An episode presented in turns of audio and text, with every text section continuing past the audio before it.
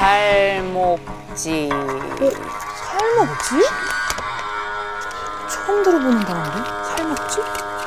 지명인가요? 살목지가 뭐지? 살목지. 곽 박사님이 공학 박사님이시잖아요. 그렇습니다. 네.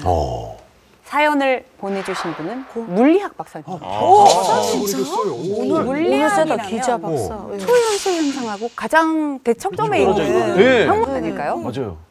이분의 얘기를 먼저 한번 들어보실게요.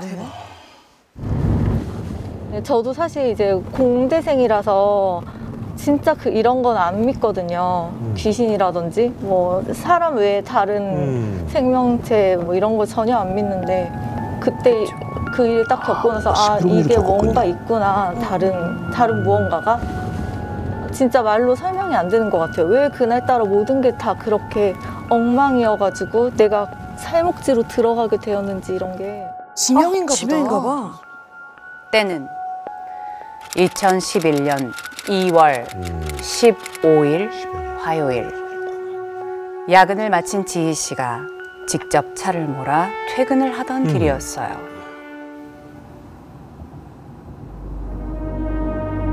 산과 산 사이에 굽이굽이 돌아가는 어둑한 시골 도로였는데 그날따라 길의 안개가 너무 자욱한 거예요.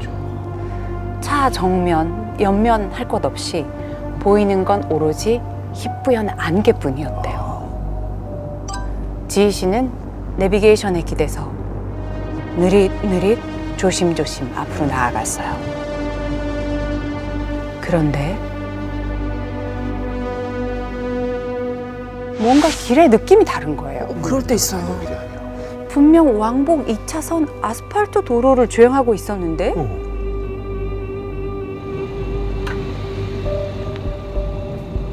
어느 순간 좁다란 흙길로 길이 바뀐 겁니다. 잘못 들었나 보다.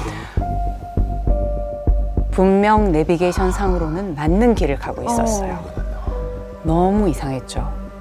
그러던 그때였어요. 잠시 후 좌회전입니다. 내비? 잠시 후 좌회전입니다.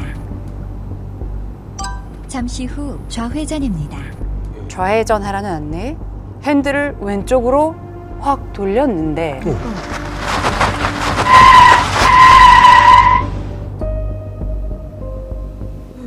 뭐가 보였나?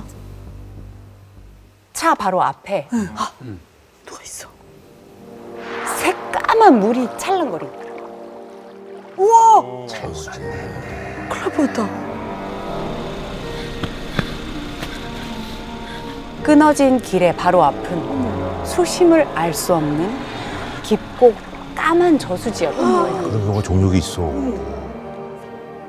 사방엔 불빛 하나도 없고 칠흑 같은 어둠에 덜컥 겁이 차오른 지혜 씨는 일단 빨리 여기서 나가야 되겠다고 생각했어요.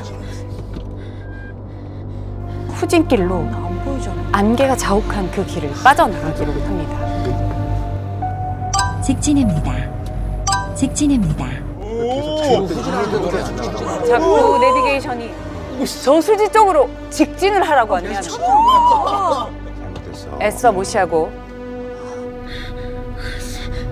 아니야, 후진해서 나가야지. 후진해서 나가려고 하는데 이번에는 경로를 잇따라요 재검색합니다. 경로를 잇따라요 재검색합니다. 경로를 잇따라요 재검색합니다. 기분이 오싹해진 지혜 씨는 경로를 잇따라요 재검 내비게이션을 꺼버렸어요. 잘했어. 어느덧 저수 쪽을 벗어나서 주위를 살피며 조심스럽게 운전을 하던 지희 씨. 그 순간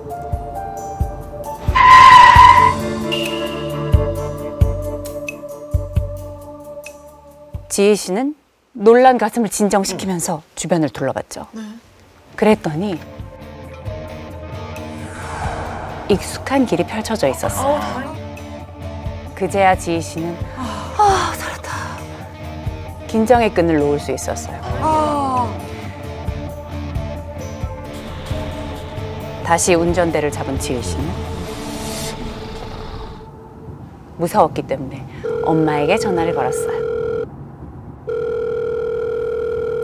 여보세요? 엄마, 나 방금 죽을 뻔했어, 엄마. 아유, 뭐야. 아니, 내비 따라갔는데 무슨 바로 저수지가 바로 앞에 있는 거야. 어디 다친 데는 없어? 그니까 엄마가 전부터 그쪽 길로 다니지 말랬잖아. 엄마, 나 무서우니까 우리 다른 얘기하자. 아, 그 엄마 모임은 잘 갔다 왔어? 응, 잘 갔다 왔지. 아, 오늘 덕정이 엄마가 한턱 쐈다? 덕정이가 첫 월급 탔다고 용돈을 줬대나 뭘 해나 아주 얼마나 신나하던지. 순간 지희 씨는 머리가 핑 도는 기분이었어요. 왜? 엄마, 무슨 소리야? 덕정이 엄마라니. 덕정이 엄마 3년 전에 돌아가셨잖아. 이거 사연 뭐야? 그러자 엄마가 갑자기 아무 말도 안 하는데. 엄마가 아니?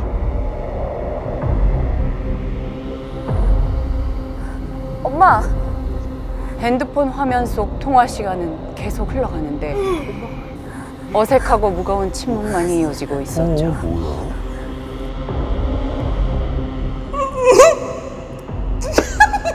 뭐야, 엄마 아니야?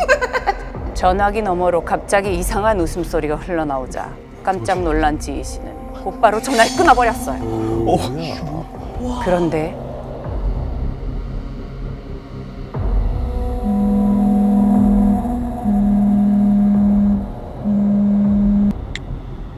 엄마, 전화에서 이상한 소리가 들리네. 무슨 일 있어? 왜 내비대로 안 갔어?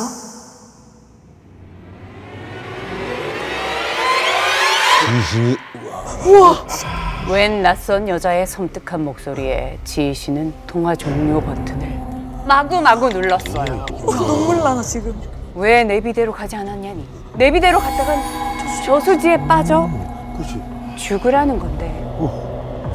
그런데 엄마 번호로 다시 전화가 걸려오는 것. 지희 씨는 전화를 받아서는 안 되겠다는 생각에 수신 거부를 하려고 하는데 핸드폰 상단에 서비스 불가 표시가 떠 있는 거예요. 요즘 그런 데 없는데. 근데 어떻게 전화가 와?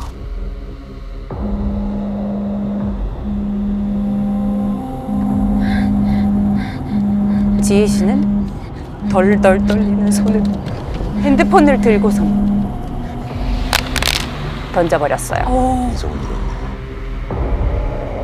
다행히도 더 이상 별다른 일은 일어나지 않았고 지희 씨는 겨우 집에 도착할 수 있었어요. 어리 빠진 지희 씨 모습에 놀라 자초지종을 물은 엄마. 그런데 엄마는 자기는 전화를 받은 적도 없고 건 적도 없다는 거예요. 그렇겠지. 진짜 뭐에 홀렸었나 보다. 절대 그 산길로 다니면 안 되겠다라고 지희 씨는 다짐했습니다.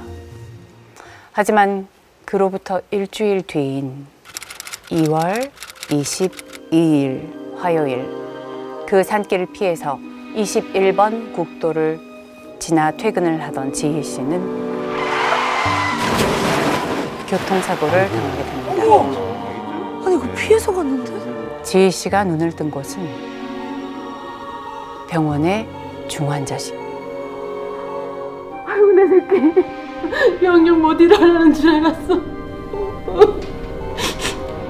엄마가 퉁퉁 부은 눈으로 지희 씨를 내려다보고 있었죠. 엄마 말이 지희 씨가 이틀째 혼수 상태였다고 하는 거예요.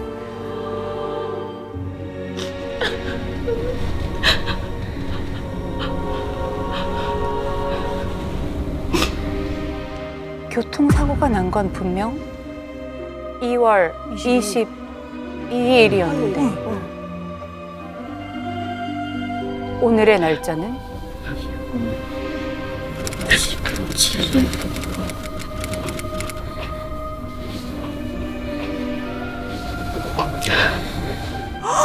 뭐야? 이상하네? 왜 시간이 거꾸로 갔지?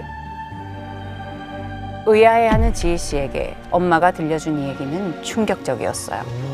알고 보니 지희 씨가 교통사고를 당한 건 22일이 아니라 2월 15일. 그러니까 저수지에 빠질 뻔했던 바로 그날.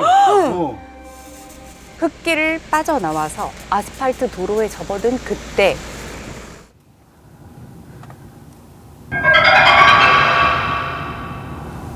왜 내 그대로 안 갔어?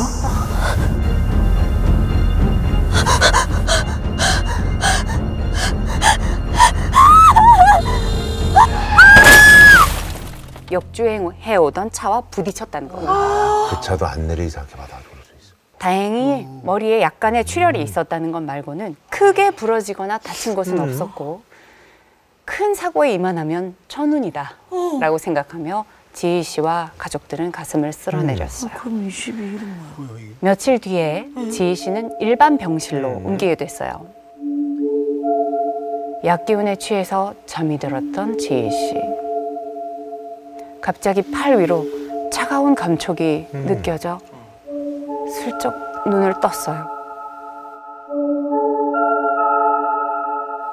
간호사더라고요.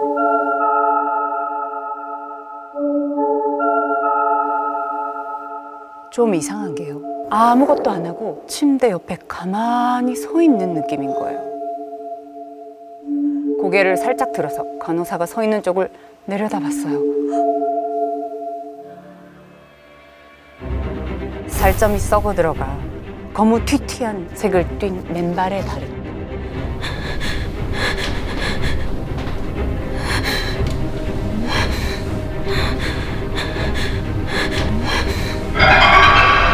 내가 왜 죽었는지 말해줄까?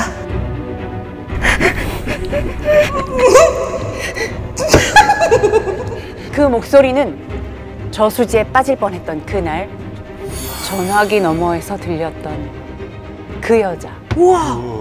바로 그 여자 목소리였어요. 야, 너무 강력하다.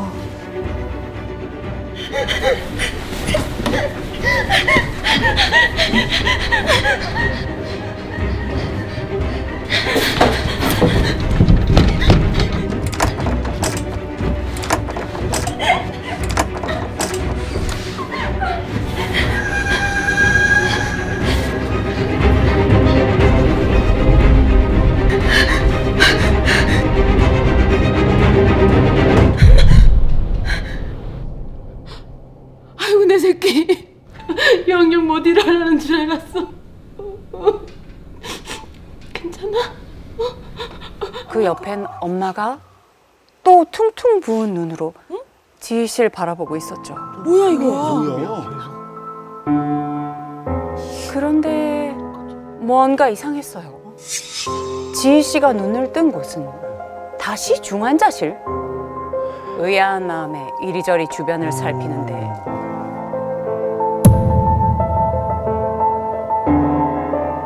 그러고 보니 퉁퉁 부은 엄마의 얼굴, 지금 중환자실에 누워있는 자신의 모습까지 이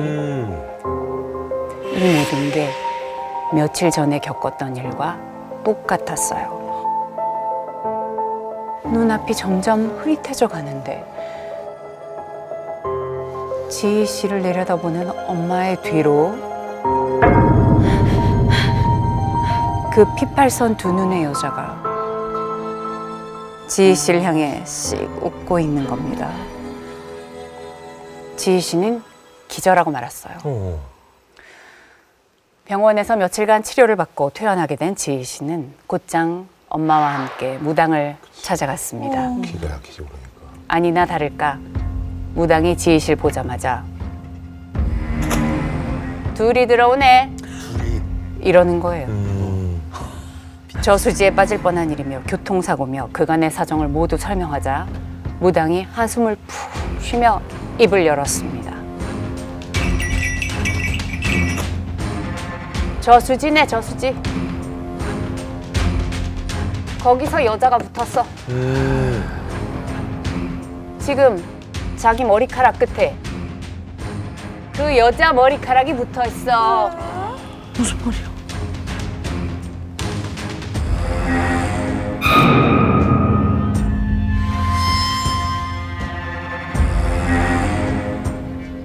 결국 지희 씨는 물에 빠질 뻔한 그 저수지를 다시 찾았어요. 그곳에서 여자를 떼어내고 달래는 굿을 하고 나서야 그 여자는 더 이상 나타나지 않았고 지희 씨도 다시 일상으로 돌아갈 수 있었죠. 하지만 지희 씨는 10년이 지난 아이고. 지금도 여전히 혼란스럽다고 말합니다. 안개 낀 흙길, 저수지, 이상한 전화와 교통사고. 어디까지가 꿈이고 어디까지가 현실이었던 걸까요?